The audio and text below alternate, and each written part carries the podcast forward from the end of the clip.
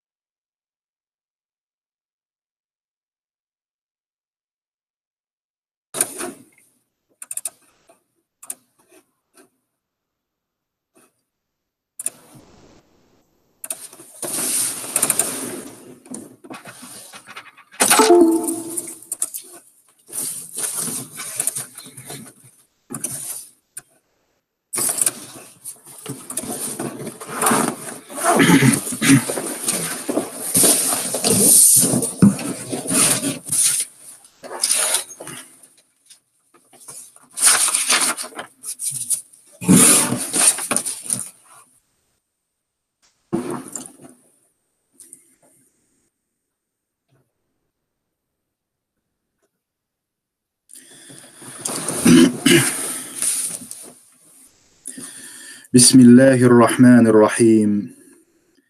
الحمد لله رب العالمين. والعاقبة للمتقين ولا عدوان إلا على الظالمين.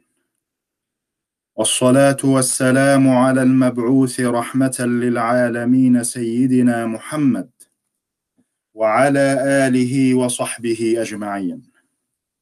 سبحانك لا علم لنا إلا ما علمتنا إنك أنت العليم الحكيم. وسع ربنا كل شيء علما على الله توكلنا. ربنا افتح بيننا وبين قومنا بالحق وأنت خير الفاتحين. وبعد فالسلام عليكم ورحمة الله وبركاته. وعليكم السلام ورحمة الله وبركاته. وعليكم السلام ورحمة الله وبركاته. وما زال الحديث موصولا مع دروس مادة الحديث النبوي الشريف. وبفضل الله عز وجل تعرفنا في اللقاء السابق على دراسة وشرح حديث أم المؤمنين السيدة عائشة رضي الله عنها. في بدء الوحي إلى سيدنا رسول الله صلى الله عليه وسلم.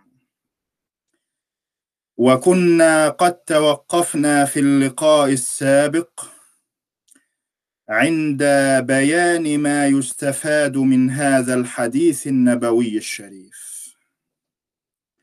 وكما تعرفنا من قبل بأنه مطلوب منا أن نحفظ مقدمة هذا الحديث. عن أم المؤمنين السيدة عائشة رضي الله عنها أنها قالت أول ما بدأ به رسول الله صلى الله عليه وسلم من الوحي الرؤيا الصالحة في النوم. فكان لا يرى رؤيا إلا جاءت مثل فلق الصبح ثم حبب إليه الخلاء. وكان يخلو بغار حراء فيتحنث فيه وهو التعبد. الليالي ذوات العدد. قبل أن ينزع إلى أهله ويتزود لذلك ثم يرجع إلى خديجة فيتزود لمثلها حتى جاءه الحق وهو في غار حراء فجاءه الملك فقال قرأ قال ما أنا بقارئ. قال فاخذني فغطني حتى بلغ مني الجهد ثم أرسلني فقال اقرأ قلت ما أنا بقارئ. قال فاخذني فغطني الثانية حتى بلغ مني الجهد ثم أرسلني فقال اقرأ فقلت ما أنا بقارئ. فاخذني فغطني الثالثة ثم أرسلني فقال قرأ باسم ربك الذي خلق. خلق الإنسان من علق. اقرأ وربك الأكرم الذي علم بالقلم. علم الإنسان ما لم يعلم. تقول السيدة عائشة رضي الله عنها فرجع بها رسول الله صلى الله عليه وسلم يرجف فؤاده. فدخل على خديجة بنت خويلد رضي الله عنها فقال زملوني زملوني. فزملوه حتى ذهب عنه الروع. فقال لخديجة وأخبرها الخبر لقد خشيت على نفسي. فقالت خديجة كلا والله ما يخزيك الله أبدا. إنك لتصل الرحم وتحمل الكل وتكسب المعدوم وتقري الضيف وتعين على نوائب الحق. فانطلقت به خديجة حتى أتت به ورقة بن نوفل ابن أسد بن عبد العزى ابن عم خديجة. وكان امرأ تنصر في الجاهلية وكان يكتب الكتاب العبراني فيكتب من الإنجيل بالعبرانية ما شاء الله أن يكتب وكان شيخا كبيرا قد عمي فقالت له خديجة يا ابن عم اسمع من ابن أخيك. فقال له ورقة يا ابن أخي ماذا ترى؟ فأخبره رسول الله صلى الله عليه وسلم خبر ما رأى فقال له ورقة هذا الناموس الذي نزل الله على موسى صلى الله عليه وسلم. يا ليتني فيها جذعا ليتني أكون حيا إذ يخرجك قومك فقال رسول الله صلى الله عليه وسلم. أو مخرجيهم؟ قال نعم لم يأت رجل قط بمثل ما جئت به إلا عوديا. وإن يدركني يومك أنصرك نصرا مؤزرا ثم لم ينشب ورقة أن توفيا وفتر الوحي. اللهم صل وسلم وزد وبارك على سيدنا محمد وعلى آله وصحبه أجمعين. هذا هو نص حديث السيدة عائشة رضي الله عنها وأرضاها.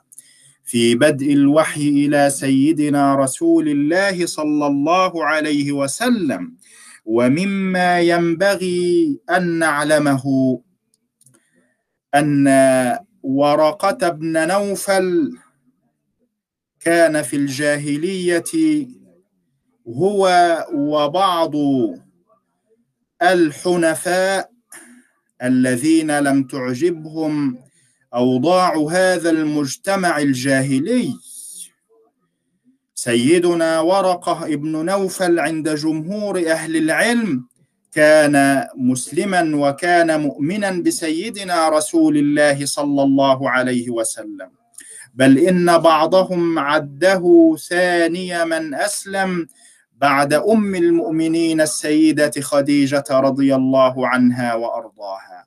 الراجح أنه كان مسلما وكان مؤمنا بسيدنا رسول الله عليه الصلاة والسلام. ومما تجدر الإشارة إليه أن هذا المجتمع الجاهلي وإن كان يعج بكثير وكثير من مساوئ الأخلاق إلا أنه كان هناك بصيص من النور وكان هناك شيء من الأمل عند العرب في الجاهلية. كان هناك الكرم المعروف عند العرب والصدق. كان هناك الصادق الأمين صلى الله عليه وسلم. إن قبيلة قريش هم من لقبوا النبي صلى الله عليه وسلم بالصادق الأمين. في هذا المجتمع الجاهلي كان هناك الأحناف أو الحنفاء ومنهم سيدنا ورقة وزيد بن عمرو بن نفيل الذين لم تعجبهم أوضاع هذا المجتمع الجاهلي. فتركوا مكة وخرجوا إلى بلاد الشام يبحثون عن دين آخر يبحثون عن ملة سيدنا الخليل إبراهيم عليه الصلاة والسلام. وكان زيد بن عمرو بن نفيل هذا يجلس عند الكعبة المشرفة وينادي على قبيلة قريش يا معشر قريش لم يبق أحد منكم على ملة إبراهيم غيري. كان زيد بن عمرو بن نفيل من الأحناف أو من الحنفاء الذين اعتنقوا التوحيد لله الواحد سبحانه وتعالى. من الأبيات الشعرية المنسوبة إلى زيد بن عمرو بن نفيل. أرب واحد أم ألف رب؟ أدين إذا تقسمت الأمور تركت اللات والعزى جميعا كذلك يفعل الرجل البصير فلا العزى أدين ولا ابنتيها ولا صنمي بني عمرو أزور ولا هبلا أدين وكان ربا لنا في الماضي إذ عقلي يسير ولكن أعبد الرحمن ربي ليغفر ذنبي الرب الغفور. يتساءل أرب واحد أم ألف رب في هذا المجتمع الجاهلي؟ وهذه الأصنام والأحجار والأوثان بعدد أيام العام حول الكعبة المشرفة وهذا الإنسان الذي كرمه الله تعالى وميزه بالعقل يسجد لهذه الأصنام والأوثان حول الكعبة المشرفة. أرب واحد أم ألف رب؟ أدين إذا تقسمت الأمور. تركت اللات والعزى جميعا كذلك يفعل الرجل البصير. فلا العزى أدين ولا ابنتيها ولا صنمي بني عمرو أزور. ولا هبلا أدين وكان ربا لنا في الماضي إذ عقلي يسير. ولكن أعبد الرحمن ربي ليغفر ذنبي الرب الغفور. أرأيتم إلى التوحيد؟ أرأيتم إلى الوحدانية؟ ولكن أعبد الرحمن ربي ليغفر ذنبي الرب الغفور. نستفيد من دراسة هذا الحديث النبوي الشريف.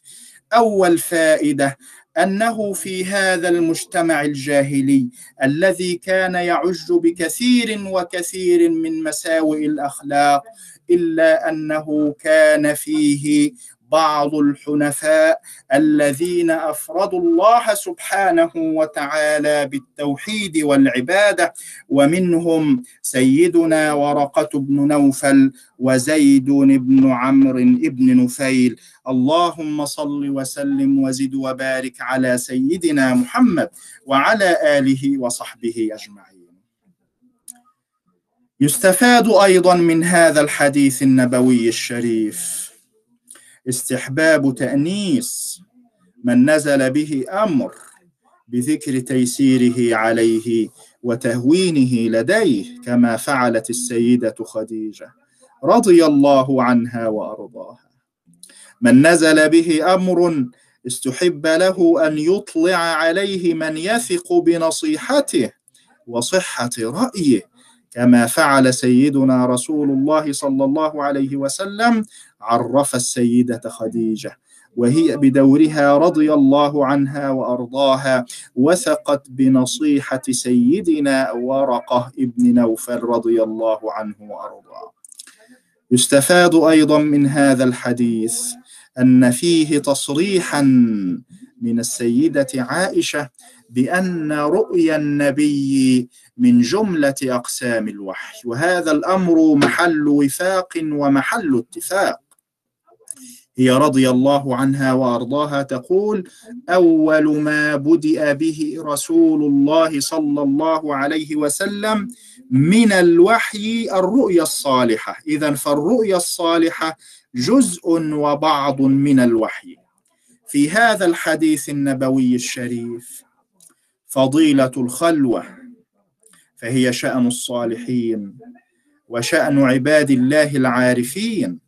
وحببت العزلة إليه صلى الله عليه وسلم لأن معها فراغ القلب وهي معينة على التفكر وبها ينقطع عن مألوفات البشر ويتخشع قلبه.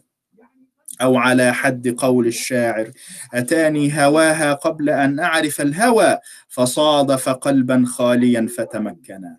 في هذا الحديث النبوي الشريف جواز مدح الإنسان في وجهه. في بعض الأحوال لمصلحة شرعية.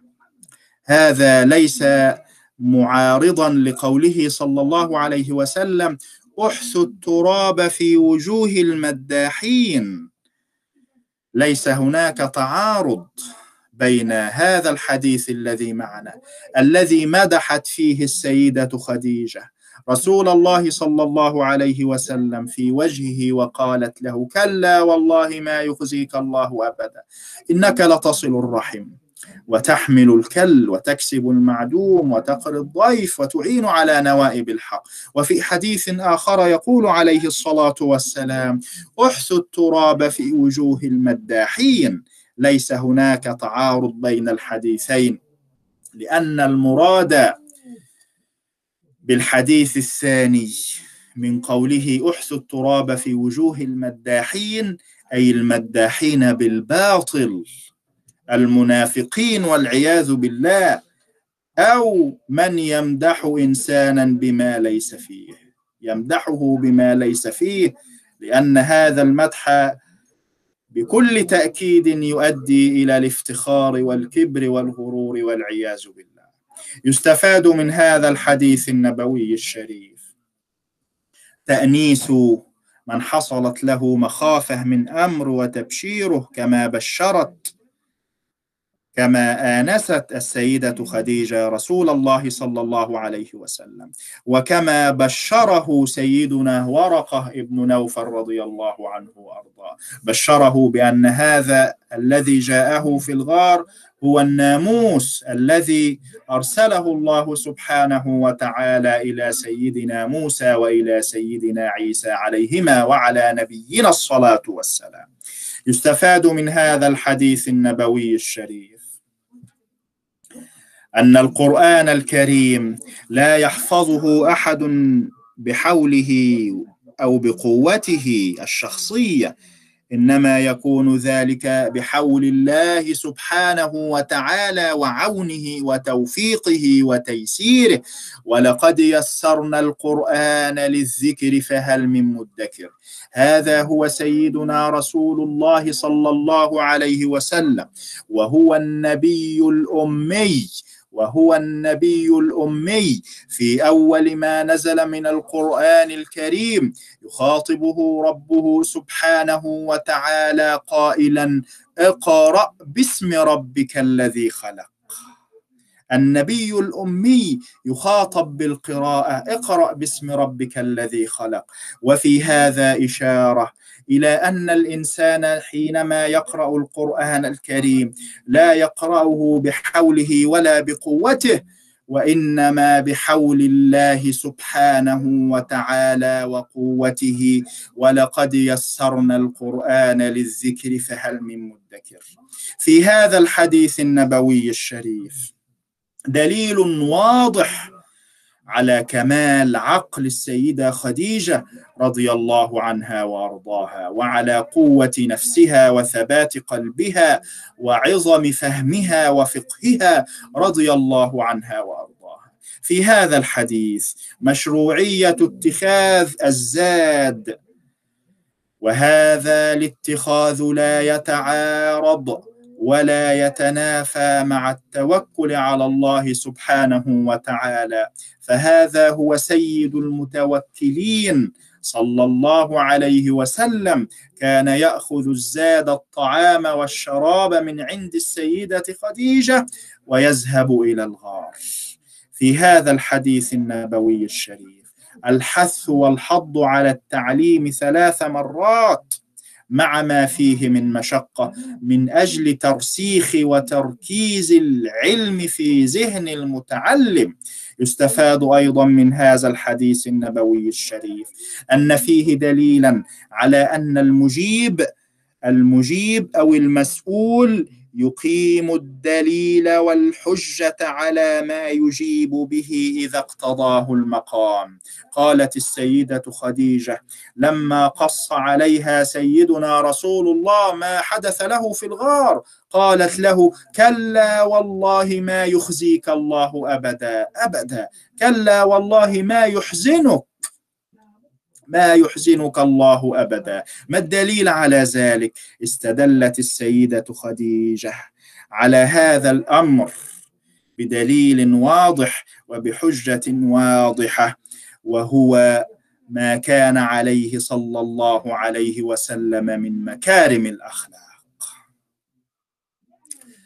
في هذا الحديث النبوي الشريف دليل لما ذهب إليه جمهور أهل العلم من أن أول ما نزل من القرآن الكريم أول سورة العلق.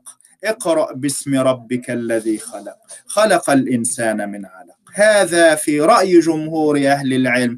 أول ما نزل من القرآن الكريم. بينما يرى آخرون أن أول ما نزل من القرآن يا أيها المدثر. قم فأنذر وربك فكبر وثيابك فطهر. نعم قوله سبحانه وتعالى يا أيها المدثر أول ما نزل من القرآن ليس على الإطلاق ولكن هي أول ما نزل من القرآن الكريم بعد فترة الوحي وبعد انقطاع الوحي. يستفاد من هذا الحديث النبوي الشريف أن خصال الخير والمعروف ومكارم الأخلاق سبب للسلامة من مصارع الشر والمكاره والسوء. صنائع المعروف تقي مصارع السوء. صنائع المعروف تقي مصارع السوء. فمن كثر خيره ومعروفه حسنت عاقبته ورجي له السلامة في الدين والدنيا. إلى غير ذلك من الأمور المهمة التي من الممكن أن نستفيدها من هذا الحديث النبوي الشريف. هل هناك أي أسئلة؟ نعم. أنا أسمعك.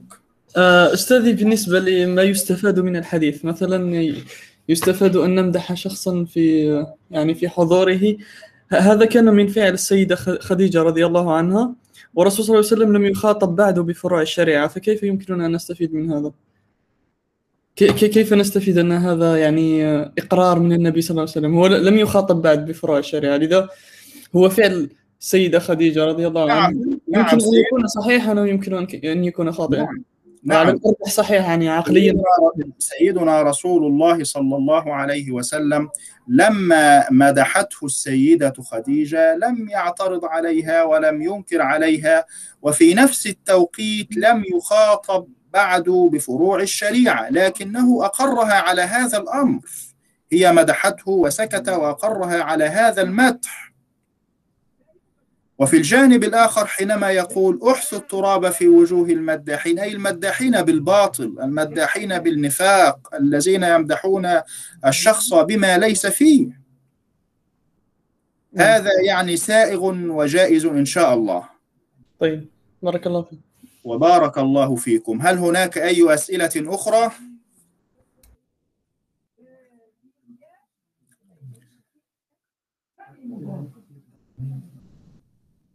عندي سؤال مقالي. عندي سؤال مقالي. ما السر في ابتداء النبي صلى الله عليه وسلم بالرؤيا الصالحة من أمور الوحي؟ ما السر في ابتداء النبي صلى الله عليه وسلم بالرؤيا الصالحة من أمور الوحي؟ ما سبب ذلك؟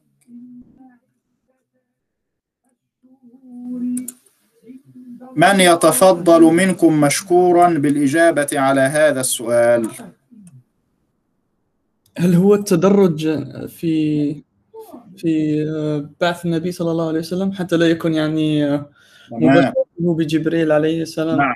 نعم. أن الرؤيا الصالحة أحسنت.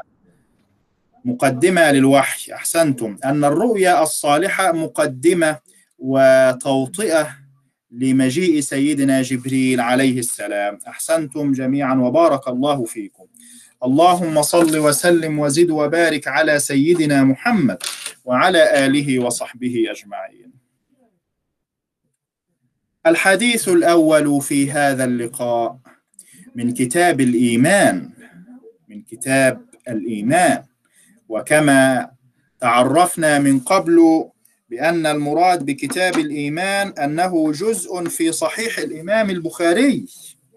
ذلكم أن صحيح الإمام البخاري كتاب حديث وفقه وعقيدة وتاريخ وسيرة وعلوم أخرى. لكن صحيح الإمام البخاري كتاب حديث بالدرجة الأولى. لما خرج الإمام البخاري هذا الكم الكثير من الأحاديث الصحيحة على شرطه رتبها على أسماء الكتب العلمية. فهناك كتاب بدء الوحي كتاب الإيمان كتاب العلم كتاب الطهارة كتاب الصلاة الصيام الزكاة كتاب التوحيد كتاب الفضائل وهكذا.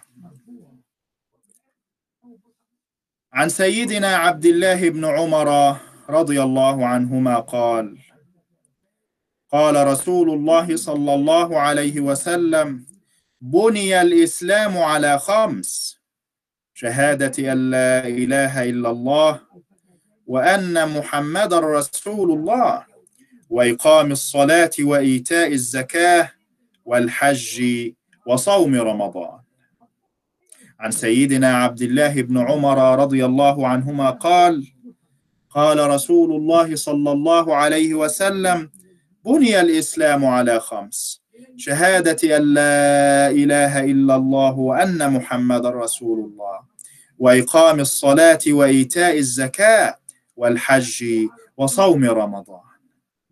الراوي الأعلى لهذا الحديث. والمراد بالعلو ها هنا القرب من سيدنا رسول الله صلى الله عليه وسلم. إنه الصحابي الجليل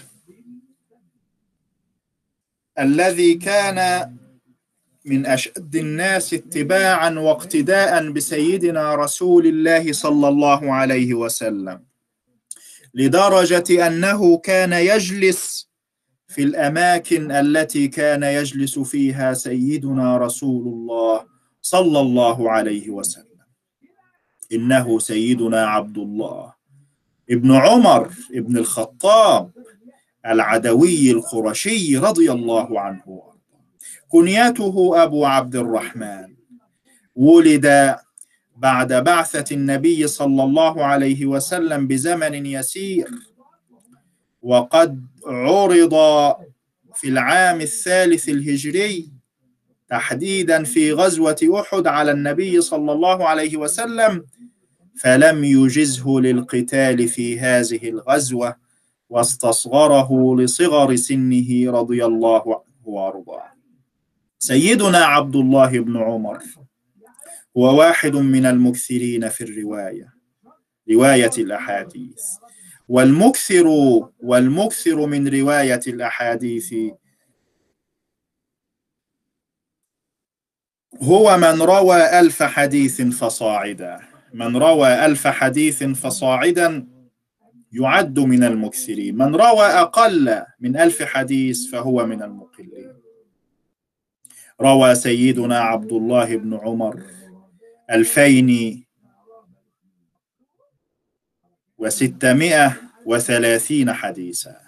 روى ألفين وستمائة وثلاثين ألفين ستمائة وثلاثين حديث. وهو بهذا العدد واحد من المكثرين في الرواية. بل ويأتي في المرتبة الثانية بعد راوية الإسلام سيدنا أبو هريرة رضي الله عنه وأرضاه. مات سيدنا عبد الله بن عمر سنة ثلاث وسبعين من الهجرة. رحمه الله عز وجل.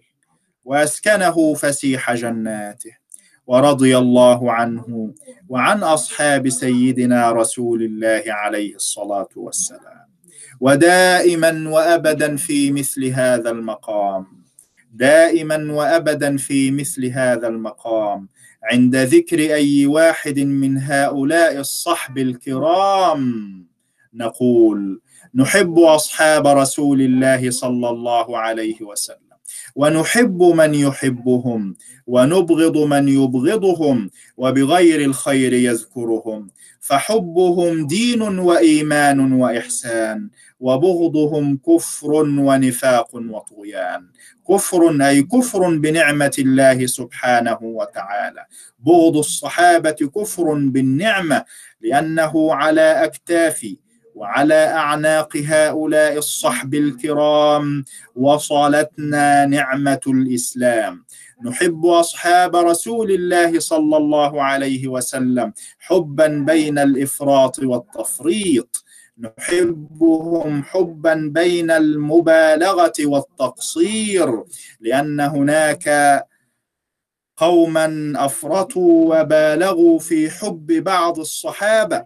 حتى وصفوا بعضهم بصفات الألوهية والعياذ بالله. وفي الجانب الآخر جانب التفريط وجانب التقصير. هناك قوم فرطوا وقصروا في حب بعض الصحابة حتى ذكروا في شأن بعضهم المساوئ والشتم والسب والعيوب والعياذ بالله لا سيما في شأن الشيخين الجليلين. سيدنا الصديق وسيدنا الفاروق رضي الله عنهما. نحب أصحاب رسول الله صلى الله عليه وسلم حبا فيه اقتصاد وفيه توسط وفيه اعتدال. اللهم صل وسلم وزد وبارك على سيدنا محمد وعلى آله وصحبه أجمعين. في هذا الحديث النبوي الشريف.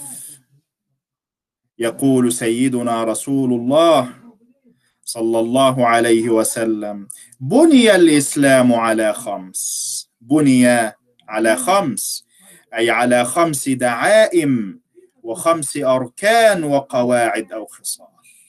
وها هنا سؤال إن قيل هذه الأمور الأربعة في هذا الحديث. الأمور الأربعة. وهي إقام الصلاة وإيتاء الزكاة رمضان. هذه الأمور الأربعة. مبنية على الشهادة شهادة أن لا إله إلا الله وأن محمدا رسول الله. هذه الأمور الأربعة مبنية على الشهادة. لا يصح شيء من هذه الأمور الأربعة إلا بعد وجود الشهادة. السؤال كيف يضم مبني إلى مبني عليه في مسمى واحد أو في عنوان واحد؟ كيف يضم مبني الأمور الأربعة إلى مبني عليه الشهادتان في مسمى واحد وهو دعائم الإسلام أركان الإسلام؟ والجواب هذا أمر جائز ومباح. أجيب بجواز ابتناء أمر على أمر ينبني على الأمرين أمر ثالث وعنوان يجمع كلا الأمرين ألا وهو دعائم الإسلام. سؤال آخر. إن قيل المبني لا بد أن يكون غير المبني عليه. لا بد من التغاير. فالجواب بأن المجموع غير من حيث الانفراد من حيث الانفراد هناك غيرية بين هذه الأمور الخمسة. إذا كانت كل صفة وإذا كان كل ركن على حدة ومنفرد فهناك غيرية هناك تغاير. الشهادة تختلف عن الصلاة والصلاة تختلف عن الصيام والصيام يختلف عن الزكاة وعن الحج وهكذا. أما من ناحية الجمع من ناحية جميع هذه الأمور كلها دون استثناء هذه الأمور الخمسة عين كلها واحد. يجمعها مسمى واحد ألا وهو دعائم وأركان الإسلام. بني الإسلام على خمس شهادتي أن لا إله إلا الله وتنطق شهادته شهادتي بالجر ويجوز من ناحية النحو العربي الرفع شهادته فما وجه فما وجه الإعرابين. الإعراب الأول أو الوجه الأول وهو الجر شهادتي على أن شهادة بدل من خمس بدل من خمس وخمس مجرورة. إذا فلفظة شهادة مجرورة. لأنه في النحو العربي البدل يأخذ حكم المبدل منه في حركات الإعراب كلها. رفعا ونصبا وجرا وجزما. كذلكم الصفة والموصوف والمعطوف والمعطوف عليه وها هنا البدل يأخذ حكم المبدل منه. المبدل منه مجرور فالبدل يكون مجرورا. المبدل منه مرفوع البدل يكون مرفوعا وهكذا. بني الإسلام على خمس. خمس مجرورة بعلى وعلامة جرها الكسرة الظاهرة فالبدل يكون مجرورا. هذا هو الإعراب الأول. أما الثاني وهو وجه الرفع شهادة أن لا إله إلا الله. على أساس أن لفظ شهادة مبتدأ. لفظ شهادة مبتدأ مرفوع. أين الخبر محذوف تقديره منها؟ أصل الكلام منها شهادة منها جار ومجرور متعلق بمحذوف خبر مقدم. وشهادة مبتدأ مؤخر وهو المذكور في الكلام. ويجوز الرفع أيضا على أساس أن شهادة على أساس أن شهادة خبر. أين المبتدأ؟ محذوف أيضا تقديره أحدها. أحد مبتدأ وشهادة هي الخبر. خلاصة القول في هذه الجزئية أن لفظة شهادة في هذا الحديث فيها وجهان من وجوه الإعراب الوجه الأول الخفض أو الجر على أنها بدل يأخذ حكم المبدل منه وهو ها هنا مجرور خمس مجرورة فالبدل شهادة مجرور. الإعراب الثاني أن شهادة مرفوعة وعلامة رفعها الضمة الظاهرة على أساسين أن شهادة إما أن تكون مبتدأ وإما أن تكون خبرا. شهادة على وجه الرافع يجوز أن تكون مبتدأ ويجوز أن تكون خبرا. إذا كانت مبتدأ فخبرها محذوف وإذا كانت خبرا فالمبتدأ محذوف. وأصل الكلام على الوجه الأول منها شهادة منها خبر محذوف وشهادة مبتدأ مذكور. على الوجه الثاني التقدير أحدها شهادته أحد مبتدأ محذوف وشهادته هي الخبر. اللهم صل وسلم. وزد وبارك على سيدنا محمد وعلى آله وصحبه أجمعين. سؤال آخر. إن قيل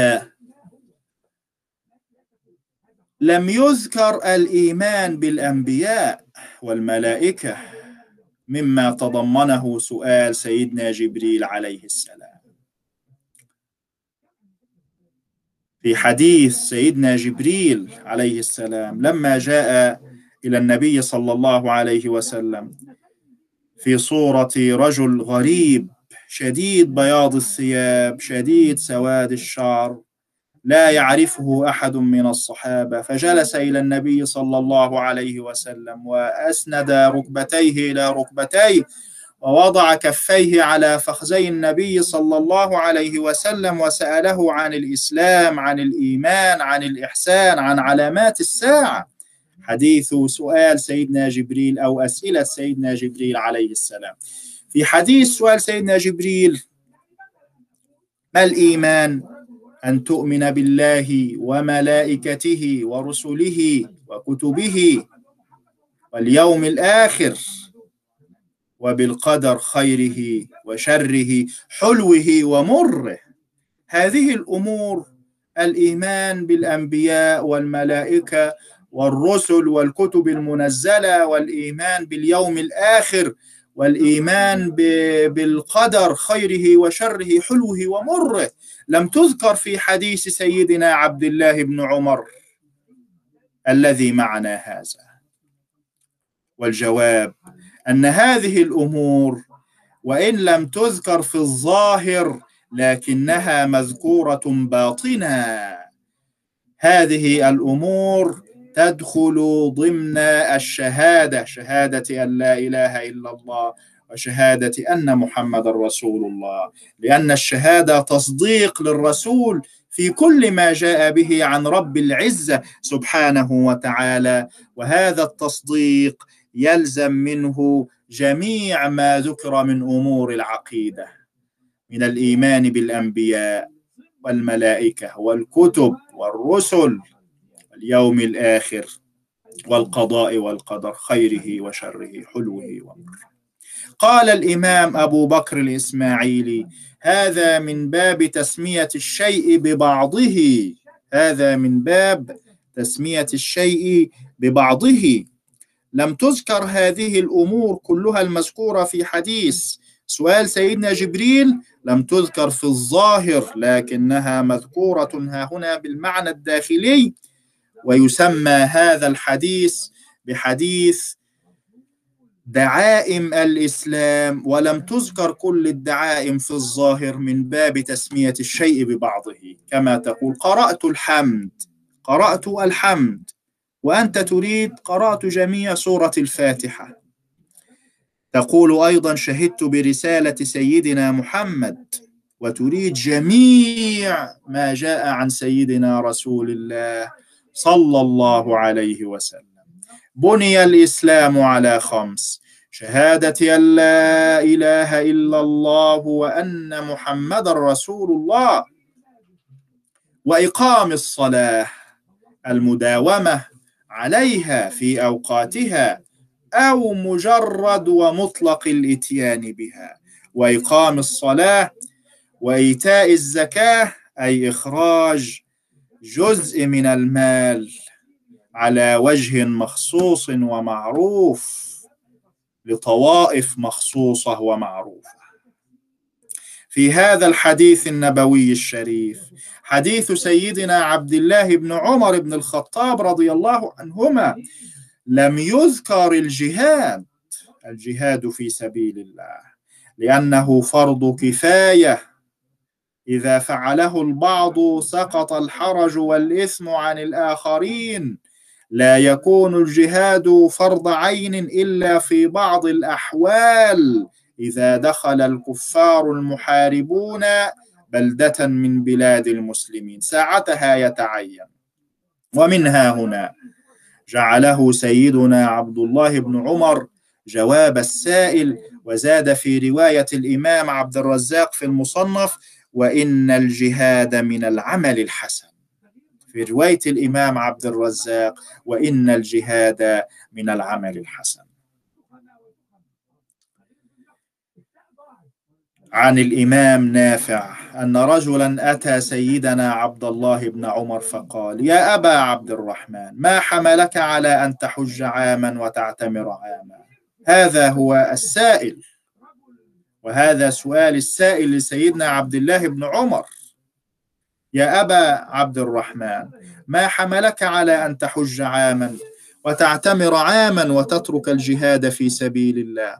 وقد علمت ما رغب الله فيه قال سيدنا عبد الله بن عمر. يا ابن أخي بني الإسلام على خمس إيمان بالله ورسوله والصلاة الخمس وصيام رمضان وأداء الزكاة وحج البيت. قال الرجل يا أبا عبد الرحمن ألا تسمع ما ذكر الله في كتابه؟ وإن طائفتان من المؤمنين اقتتلوا فأصلحوا بينهما فإن بغت إحداهما على الأخرى فقاتلوا التي تبغي حتى تفيء إلى أمر الله. وقال تعالى قاتلوهم حتى لا تكون فتنة. قال سيدنا عبد الله بن عمر. فعلنا على عهد رسول الله صلى الله عليه وسلم. وكان الإسلام قليلا فكان الرجل يفتن في دينه إما قتلوه وإما يعذبونه حتى كثر الإسلام فلم تكن فتنة. لم يذكر الجهاد في هذا الحديث لأنه فرض كفاية ولا يتعين ويكون فرض عين إلا في بعض الأحوال. يستفاد من هذا الحديث النبوي الشريف أنه يشترط في صحة الإسلام تقدم الإقرار بالتوحيد على الرسالة. أشهد أن لا إله إلا الله وأشهد أن محمد رسول الله. يستفاد أيضا من هذا الحديث تخصيص عموم مفهوم السنة بخصوص منطوق القرآن. تخصيص عموم مفهوم السنة.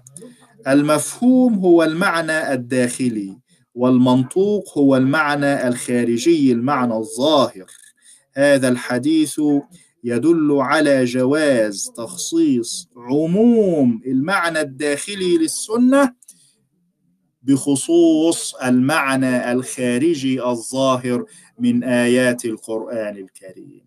كيف نفهم هذا الكلام؟ أن عموم هذا الحديث يقتضي صحة إسلام من باشر ما ذكر. عموم هذا الحديث يدل صحة إسلام من أتى بهذه الأمور. ومفهومه المعنى الداخلي المعنى الداخلي من لم يباشر ولم يأتي بهذه الأمور لا يصح منه الإسلام. هذا العموم مخصوص ومقيد مخصوص ومقيد. بمعنى المعنى الظاهر بمنطوق القرآن الكريم في قول الحق سبحانه وتعالى والذين آمنوا وأتبعناهم ذرياتهم في قراءة سيدنا عبد الله بن عباس. قال رضي الله عنهما إن الله تبارك وتعالى لا يرفع ذرية المؤمن معه في درجته. وقرأ وأتبعناهم ذرياتهم بإيمان ألحقنا بهم ذرياتهم. في قراءة سيدنا ابن عباس. لكن في قراءة حفص عن عاصم والذين آمنوا واتبعتهم ذريتهم بإيمان ألحقنا بهم ذريتهم وما ألتناهم من عملهم من شيء كل امرئ بما كسب رهين. في قراءة سيدنا ابن عباس وأتبعناهم ذرياتهم بإيمان. من لم يباشر ولم يأتي بهذه الأمور لا يصح منه الإسلام لكن أحيانا يصح بمنطوق بمنطوق القرآن الكريم في قراءة سيدنا ابن عباس لما قال إن الله تبارك وتعالى ليرفع ذرية المؤمن معه في درجته في الجنة يستفاد أيضا من هذا الحديث. أن الشخص لا يكون مسلما عند ترك شيء منها لكن الإجماع منعقد على أن العبد لا يكفر بترك شيء منها إلا إذا أنكر هذه الأمور أنكر معلوما من الدين بالضرورة. وقتل تارك الصلاة عند الإمام الشافعي والإمام أحمد إنما هو على سبيل الحد وليس على سبيل التكفير وقوله صلى الله عليه وسلم. من ترك صلاة متعمدا فقد كفر. محمول على الزجر وعلى الوعيد. أو أنه كافر والعياذ بالله إذا كان يعتقد أن هذا الأمر حلال ترك الصلاة إذا كان مستحلا لذلك. وهناك توجيه آخر أن المراد كفران النعمة والعياذ بالله. يستفاد من هذا الحديث النبوي الشريف. أن هذه الأشياء الخمسة من فروض الأعيان لا تسقط بإقامة البعض عن الباقين.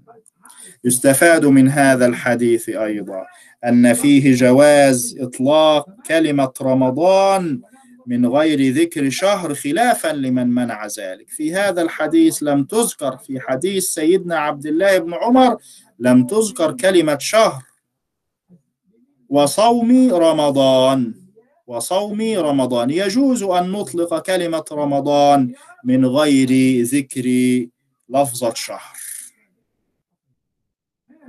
وفي الغد إن شاء الله تبارك وتعالى يكون أول يوم من أيام هذا الشهر الفضيل المعظم. نسأل الله تبارك وتعالى أن يوفقنا جميعا لصيامه وقيامه. وأن يهله علينا بالأمن والإيمان والسلام والإسلام هلال رشد وخير وبركة اللهم آمين في نهاية شرح هذا الحديث هل هناك أي أسئلة؟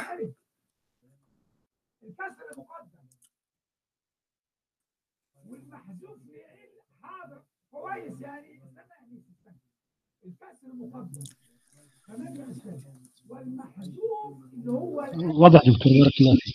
وبارك الله فيكم.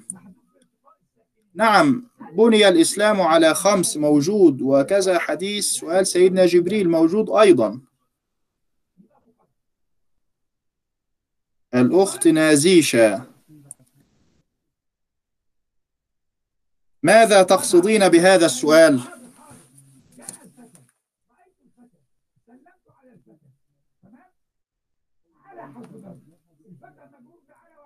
الأخت نازيشة.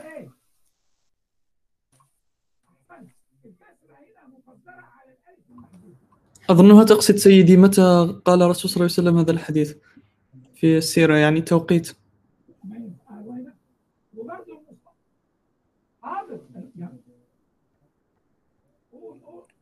يعني قال سيدنا رسول الله صلى الله عليه وسلم هذا الحديث في بداية الإسلام.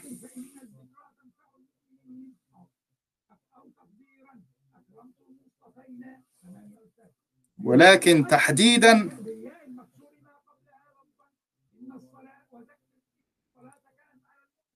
في الغالب أنه صلى الله عليه وسلم في الغالب قال هذا الحديث في بداية العهد المدني. قد رواه عنه سيدنا عبد الله بن عمر. ولكن يعني علم لا ينفع وجهل لا يضر. ما الفائدة من معرفة التاريخ؟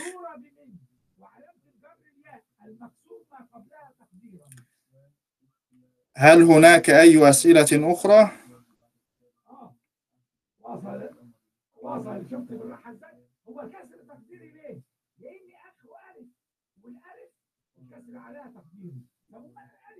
اللهم صل وسلم وزد وبارك على سيدنا محمد وعلى آله وصحبه أجمعين. الحديث. الثاني نعم نعم. يعني قضية ال- الترتيب هنا رم وصوم رمضان جاء في يعني في الآخر قبل الحج وبعد نعم. الحج. نعم. وهذا وهذا هو المناسب من ناحية التاريخ. تقصد تقصدين هذا السؤال يعني آه، وصوم رمضان يعني هذا لا بأس فيه من باب عن اختلاف الروايات. الحج مفروض في العام التاسع متأخر عن صوم رمضان. ولكن في هذه الرواية وإن كان صوم رمضان يعني متأخرا من باب يعني أن هذا الختام في هذا الحديث من باب التأكيد عليه وعلى أهمية صيام شهر رمضان. اللهم صل وسلم وزد وبارك على سيدنا محمد وعلى آله وصحبه أجمعين.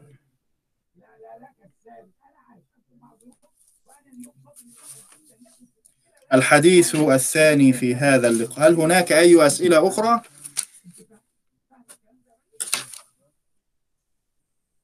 وخيرا جزاكم إن شاء الله. الحديث الثاني في هذا اللقاء حديث سيدنا أبي هريرة رضي الله عنه. عن النبي صلى الله عليه وسلم قال الإيمان بضع وستون شعبة والحياء شعبة من الإيمان. الإيمان بضع وستون شعبة والحياء شعبة من الإيمان. الراوي الأعلى لهذا الحديث الذي رواه عن سيدنا رسول الله صلى الله عليه وسلم هو راوية الإسلام راوية الإسلام بهذه التاء والمقصود منها المبالغة إذا أردنا أن نصف شخصا ما بأنه يعني متبحر في العلم نقول هذا يعني رجل علامة إذا أردنا أن نصف شخصا ما بالذكاء أو بالفهم فنقول هذا رجل فهامة. إذا أردنا أن نصف صحابيا من الصحابة رضوان الله عليهم أجمعين بأنه كثير الأحاديث عن النبي صلى الله عليه وسلم. نقول هو راوية وكان سيدنا أبو هريرة رضي الله عنه وأرضاه كان راوية الإسلام. المبالغة في كثرة مرويات سيدنا أبي هريرة رضي الله عنه وأرضاه روى أربعة وسبعين وثلاثمائة وخمسة آلاف حديث خمسة آلاف تلتمية أربعة وسبعين وهو بهذا العدد أكثر أصحاب النبي صلى الله عليه وسلم رواية للأحاديث النبوية. والسبب في هذا الأمر السبب في كثرة مرويات سيدنا أبي هريرة. ملازمته وطول صحبته لسيدنا رسول الله صلى الله عليه وسلم. وهناك سبب آخر أن النبي عليه الصلاة والسلام دعا لسيدنا أبي هريرة بقوة الذاكرة ومتانة الحفظ. وقد استجاب الله سبحانه وتعالى دعوة النبي صلى الله عليه وسلم فكان سيدنا أبو هريرة راوية الإسلام. نظرا لهذا العدد الكثير أكثر من خمسة آلاف حديث اعترض بعض الصحابة على سيدنا أبي هريرة. وعلى رأسهم سيدنا الفاروق عمر لأن سيدنا عمر رضي الله عنه كان منهجه التقليل من الرواية خشية اختلاط السنة النبوية بالقرآن الكريم. لكن بعد ذلكم أذن سيدنا عمر لسيدنا أبي هريرة في كثرة الروايات وكثرة التحديث عن النبي عليه الصلاة والسلام. يقول سيدنا أبو هريرة في معرض الرد عليهم إنكم تقولون إن أبا هريرة يكثر الحديث عن رسول الله صلى الله عليه وسلم. والله الموعد. إني كنت امرأ مسكينا أصحب رسول الله صلى الله عليه وسلم على ملء بطني. وكان المهاجرون يشغلهم الصفق بالأسواق. وكان الأنصار يشغلهم العمل على أموالهم. فكنت أحضر حين يغيبون وأعي حين ينسون. وإن رسول الله صلى الله عليه وسلم يوما قال من يبسط رداءه حتى أقضي مقالتي؟ فقال سيدنا أبو هريرة فبسطت ردائي فوالذي بعثه بالحق ما نسيت شيئا سمعته منه صلى الله عليه وسلم. من خلال هذا النص الجميل من كلام سيدنا أبي هريرة رضي الله عنه وأرضاه يمكننا أن نستنبط سببين لكثرة أحاديث سيدنا أبي هريرة.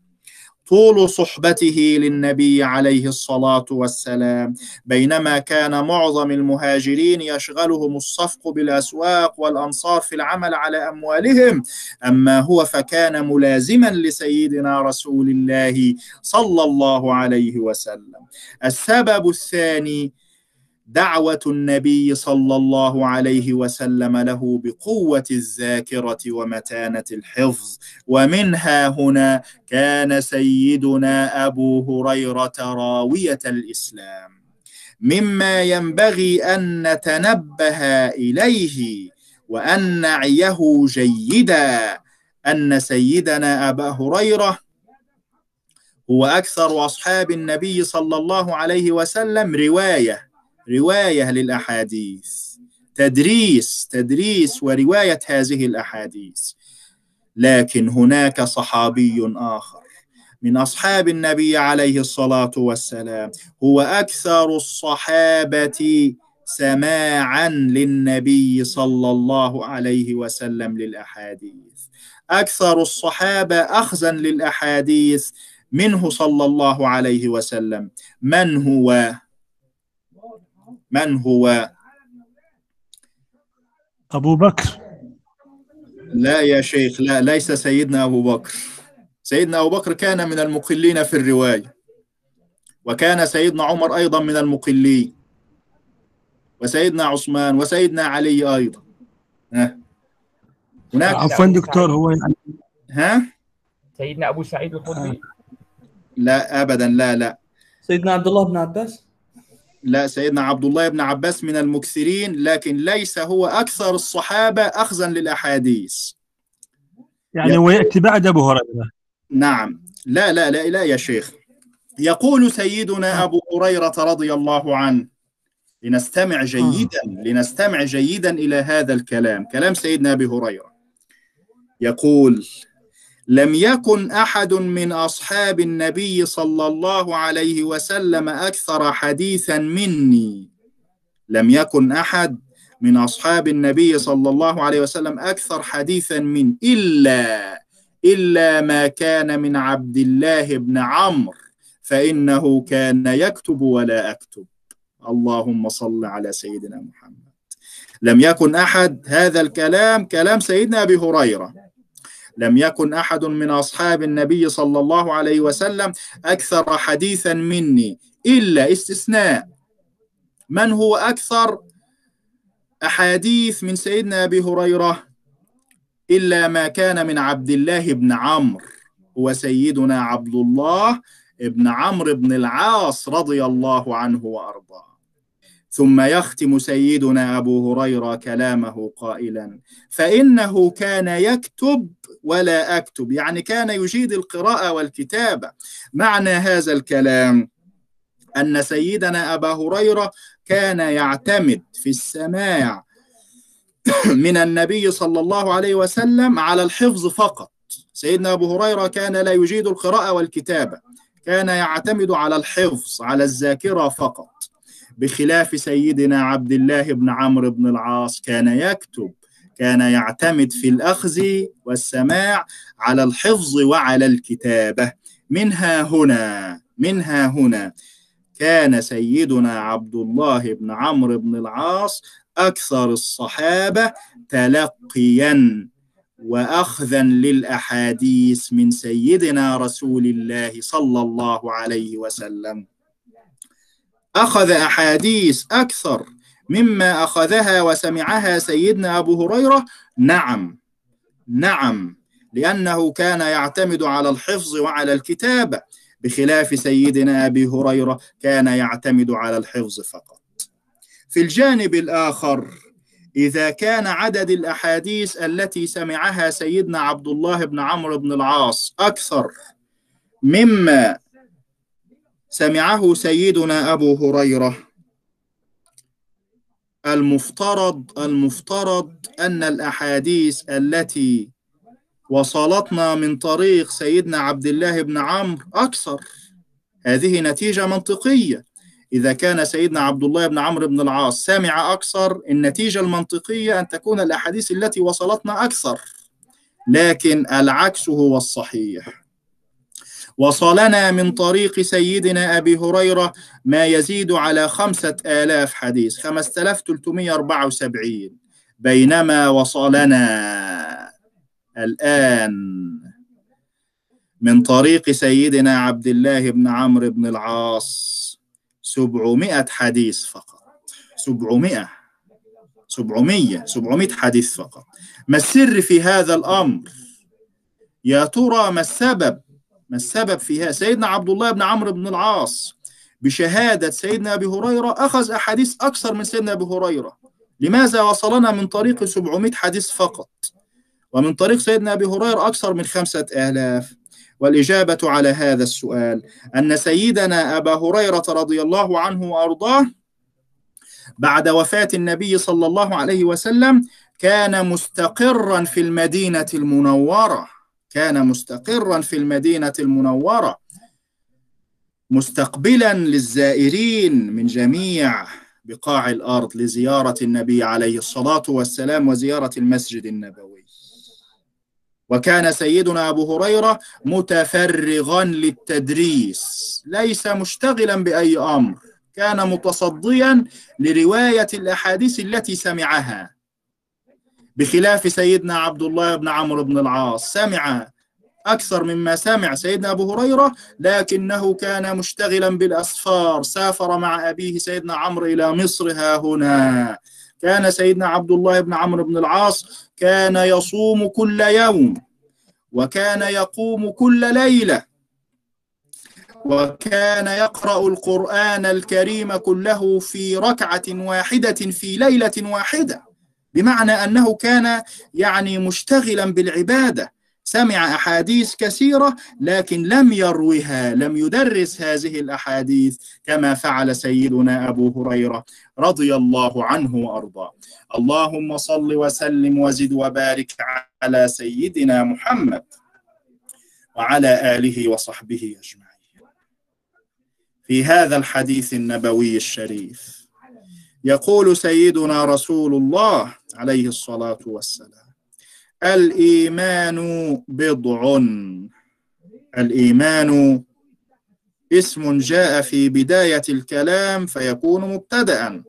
وليس هذا الغالب ليس هذا قاعدة عامة. ليس كل اسم في بداية الكلام يكون مبتدأ.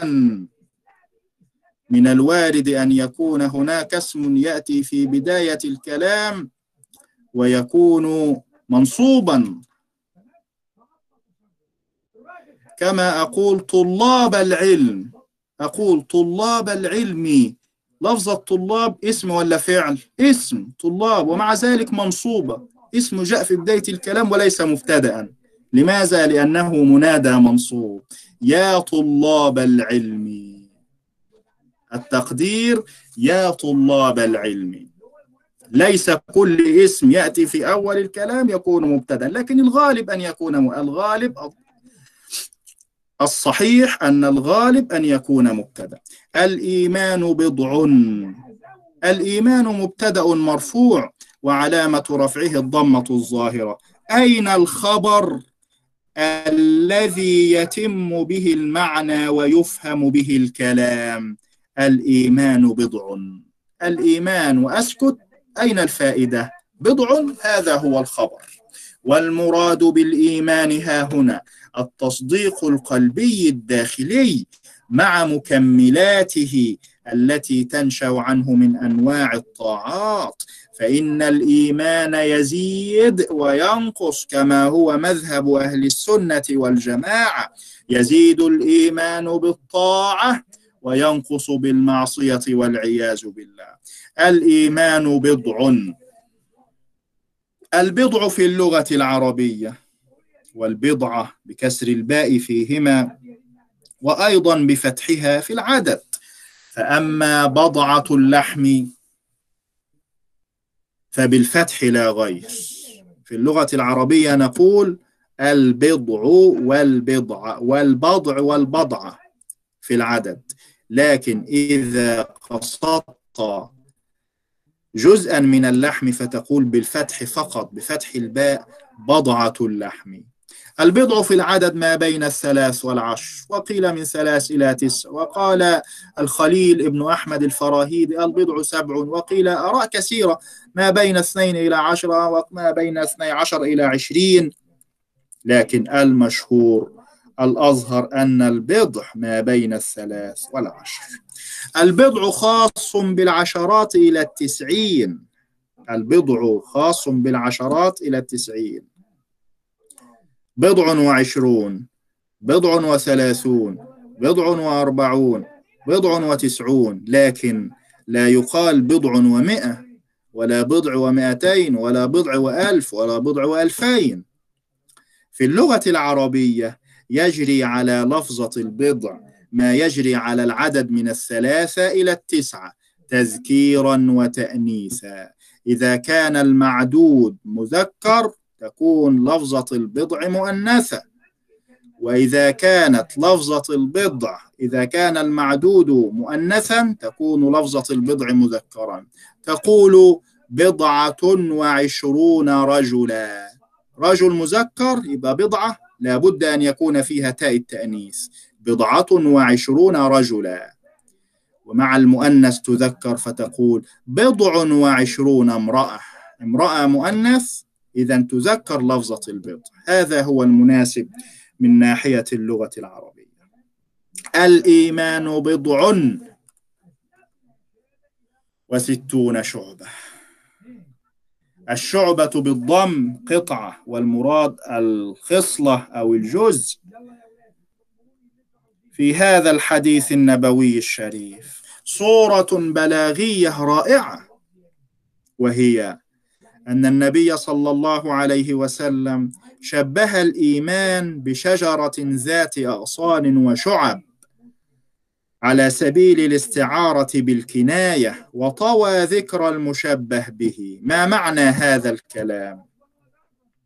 في العلم البلاغة العربية التشبيه. التشبيه. وهناك أيضا درس الاستعارة. حينما نقول الإيمان كالشجرة. الإيمان كالشجرة. أين المشبه؟ الإيمان. والشجرة المشبه به وأداة التشبيه الكاف ووجه الشبه الاتساع في كل والنفع في كل. لكن إذا حذف المشبه تكون الاستعارة تصريحية. إذا حذف المشبه به تكون الاستعارة مكنية أو بالكناية. في هذا الحديث الذي معنا شبه النبي صلى الله عليه وسلم الإيمان. الإيمان هو المشبه. مذكور في الحديث لفظة الإيمان مذكورة في الحديث؟ نعم مذكورة. الإيمان. بضع وستون شعبة. أين المشبه به؟ محذوف. محذوف. أصل الكلام الإيمان كشجرة ذات شعب وذات أغصان. أين المشبه به؟ هل هو مذكور في متن الحديث؟ لا ليس مذكورا إنما المذكور صفة من صفات المشبه به وهي كلمة الشعب القطعة من الشجرة سيدنا رسول الله صلى الله عليه وسلم شبه الإيمان بشجرة ذات أغصان وشعب على سبيل الاستعارة بالكناية وطوى يعني حذف ذكر المشبه به ورمز إليه بشيء من لوازمه ألا وهو لفظة الشعب. منها هنا كانت الاستعارة ها هنا استعارة بالكناية لأن المشبه به محذوف. وقد نبه سيدنا رسول الله صلى الله عليه وسلم على أن أفضل شعب الإيمان أفضل شعب الإيمان التوحيد المتعين على كل أحد والذي لا يصح شيء من الشعب إلا بعد صحته. أعلى شعب الإيمان قول لا إله إلا الله وأدنى وأقل شعب الإيمان ما يتوقع ضرره. بالمسلمين من إماطة الأذى عن طريقهم إماطة وتنحية الأذى عن طريق المسلمين.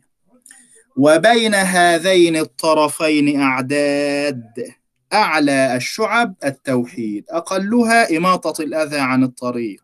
بين هذين الطرفين أعداد لو تكلف المجتهد تحصيلها بغلبة الظن وشدة التتبع والاستقصاء لأمكنه ذلك كما فعل الإمام البيهقي في كتابه شعب الإيمان شعب كثيرة. وقد فعل ذلك بعض من تقدم كالإمام البيهقي. يقول سيدنا رسول الله صلى الله عليه وسلم الإيمان بضع وستون شعبة. والحياء شعبة من الإيمان. والحياء شعبة من الإيمان. الحياء من ناحية الإعراب اسم في أول الكلام. في الغالب يكون مبتدأ كما تعرفنا منذ قليل. ليس ليس كل اسم في بداية الكلام يكون مبتدأ. وأين الخبر الذي يتم به المعنى ويفهم به الكلام؟ والحياء أسكت ما الذي فهمته؟ ما الذي فهمته؟ والحياء شعبة هذا هو الخبر. من الإيمان جار ومجرور متعلق بمحذوف وهذا المحذوف صفة للشعبة والحياء شعبة كائنة من الإيمان. الحياء في اللغة العربية هو تغير وانكسار يعتري الإنسان من خوف ما يعاب عليه أو يعاب به. قد يطلق الحياء أحيانا على مجرد ترك الشيء بسبب. وشرعا الحياء هو خلق يبعث على اجتناب القبيح ويمنع من التقصير في حق ذي الحق. ولهذا ورد في الحديث النبوي الشريف قوله صلى الله عليه وسلم الحياء كله خير. إذا لم تخش عاقبة الليالي ولم تستح فافعل ما تشاء. إذا لم تخش عاقبة الليالي ولم تستح فافعل ما تشاء.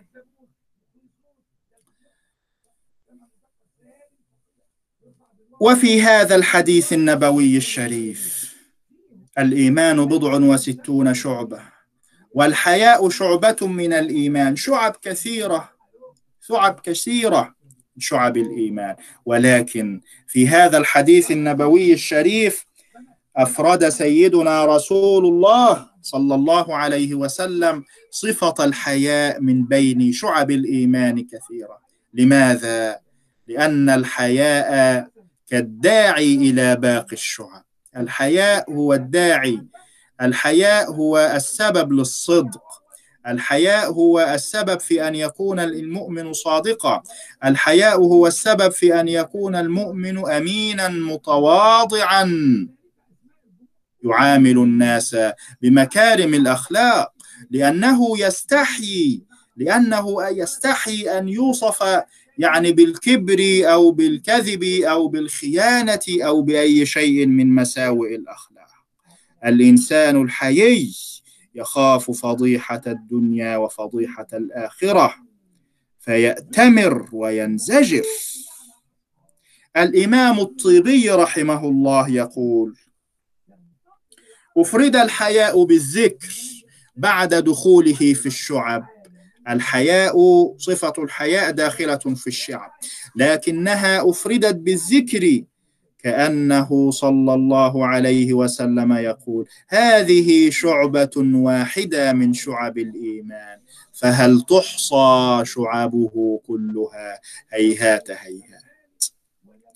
الحياء من الله سبحانه وتعالى معناه ألا يراك الله حيث نهاك قال سيدنا رسول الله صلى الله عليه وسلم لأصحابه استحيوا من الله حق الحياء قالوا إنا لنستحي والحمد لله. فقال صلى الله عليه وسلم ليس ذلك ولكن الاستحياء من الله حق الحياء أن تحفظ الرأس وما وعى والبطن وما حوى وأن تذكر الموت والبلا يعني الفناء والنهاية. كل نفس ذائقة الموت. أن تحفظ الرأس وما وعى والبطن وما حوى وأن تذكر الموت والبلا فمن فعل ذلك فقد استحيا من الله حق الحياة. أو كما قال سيدنا رسول الله صلى الله عليه وسلم. يستفاد من هذا الحديث النبوي الشريف أن الحياء من أعظم شعب الإيمان وفيه حث واضح على التحلي بخلق الحياة. وفي هذا الحديث أيضا أن للإيمان شعبا كثيرة حتى يستطيع الإنسان الاستكثار من أبواب الخير الكثير. يستفاد من هذا الحديث النبوي الشريف أن أولى الحياء الحياء من الله تبارك وتعالى بفعل ما أمر وباجتناب ما نهى سبحانه وتعالى. إلى غير ذلك من الأمور المهمة التي من الممكن أن نستفيدها من هذا الحديث النبوي الشريف. هل هناك أي أسئلة؟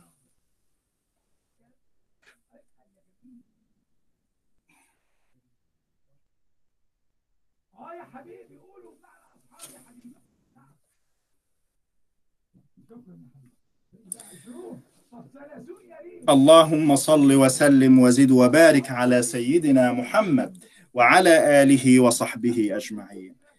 الحديث الثالث في هذا اللقاء بفضل الله عز وجل حديث سيدنا أنس بن مالك رضي الله عنه عن النبي صلى الله عليه وسلم قال: لا يؤمن أحدكم حتى يحب لأخيه ما يحب لنفسه. لا يؤمن أحدكم حتى يحب لأخيه ما يحب لنفسه. راوي هذا الحديث خادم سيدنا رسول الله صلى الله عليه وسلم مدة عشر سنوات. إنه سيدنا أنس بن مالك رضي الله عنه وأرضاه. وقد كافأه سيدنا رسول الله صلى الله عليه وسلم وهو القائل من أسدى إليكم معروفا فكافئوه فإن لم تجدوا فادعوا له.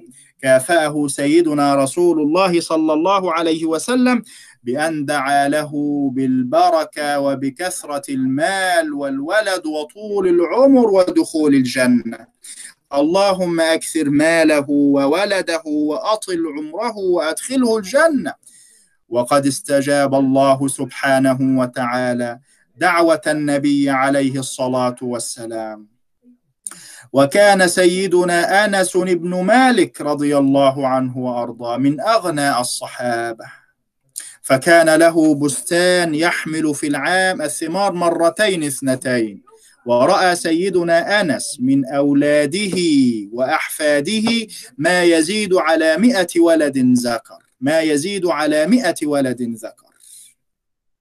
وقد أطال الله سبحانه وتعالى في عمره فجاوز المئة بيقين وكان من المعمرين عاش مئة وثلاثة من الأعوام رضي الله عنه وأرضاه. ونسأل الله تبارك وتعالى أن يدخله الجنة وأن يجمعنا جميعا بصحبته وصحبة سيدنا رسول الله عليه الصلاة والسلام في دار رحمته ومستقر كرامته. وإن لم يدخل الجنة سيدنا أنس فمن يدخلها اذا؟ إن لم يدخل الجنة من خدم النبي صلى الله عليه وسلم عشر سنوات من يدخلها اذن من يدخلها إذا إنه الصحابي الجليل سيدنا أنس بن مالك رضي الله عنه وأرضاه. وقد تحدث سيدنا أنس عن هذه الفترة وهذه الخدمة مدة عشر سنوات. يقول سيدنا أنس خدمت النبي صلى الله عليه وسلم عشر سنوات فما ضربني ولا سبني ولا عبس في وجهي ولا قال لي أف قط ولا قال لي لشيء فعلته لما فعلته ولا لشيء تركته لما تركته. بأبي هو وأمي بأبي هو وأمي صلى الله عليه وسلم. مدة عشر سنوات مدة عشر سنوات نعم مدة عشر سنوات. هكذا نتعلم من معلم البشرية وسيد الإنسانية سيدنا رسول الله صلى الله عليه وسلم. مدة عشر سنوات ما ضربني ولا سبني ولا عبس يعني مجرد أن يكون عبوسا قمطريرا ابدا ما عبس في وجهه ولا قال له أف قط. كلمة أف الألف والفاء. كان سيدنا رسول الله صلى الله عليه وسلم يعامل الخادم يعامل الخادم كما يعامل الابن البار أباه وأمه. وقضى ربك ألا تعبدوا إلا إياه. وبالوالدين إحسانا. إما يبلغن عندك الكبر أحدهما أو كلاهما فلا تقل لهما أف ولا تنهرهما. فلا تقل لهما أف. فلا تقل لهما اف وكذلكم كان سيدنا رسول الله صلى الله عليه وسلم يعامل خادمه. لم يقل له اف مدة عشر سنوات. إنه خاتم النبيين وسيد المرسلين ورحمة الله للعالمين. الذي وصفه ربه سبحانه وتعالى فقال وإنك لعلى خلق عظيم. اللهم صل وسلم وزد وبارك على سيدنا محمد وعلى آله وصحبه أجمعين.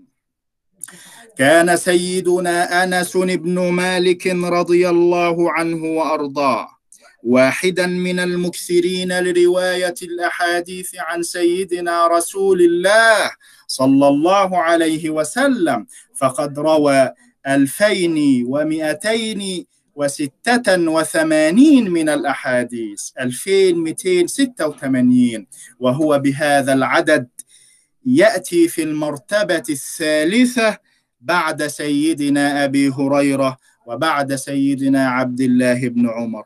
رحمه الله تبارك وتعالى توفي سنة اثنتين وتسعين والراجح أنه توفي سنة ثلاث وتسعين لأنه هو المناسب لكونه كان من المعمرين وجاوز المئة بيقين فعمر في هذه الدنيا مئة وثلاثة من الأعوام. عمر في هذه الدنيا مئة وثلاثة من الأعوام. رحمه الله عز وجل وأسكنه فسيح جناته ورضي الله عنه وعن أصحاب سيدنا رسول الله عليه الصلاة والسلام. في نهاية هذا اللقاء هل هناك أي أسئلة؟